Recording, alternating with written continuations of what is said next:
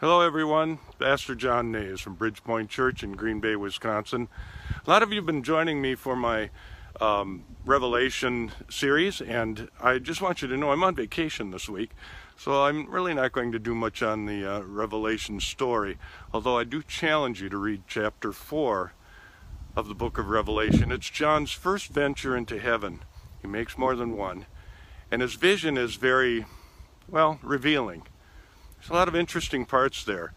So I want you to take a look at that, read through it, and next Wednesday I'll be back and I'll bring that chapter to life a little bit more and give you a little more insight.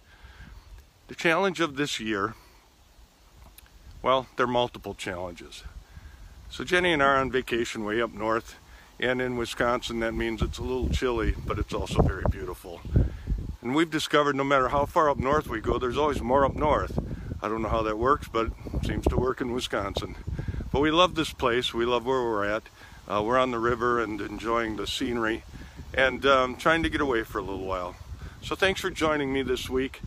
Um, we'll be back next Wednesday and check in then, okay? God bless. Have a great week and stay healthy, strong, and sane by trusting in the Lord with all of your heart, all of your mind, and all of your spirit.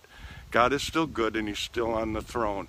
And if you read chapter 4 of Revelation, you'll discover that that's the truth that we really need to hold tight to. God bless. Have a great week.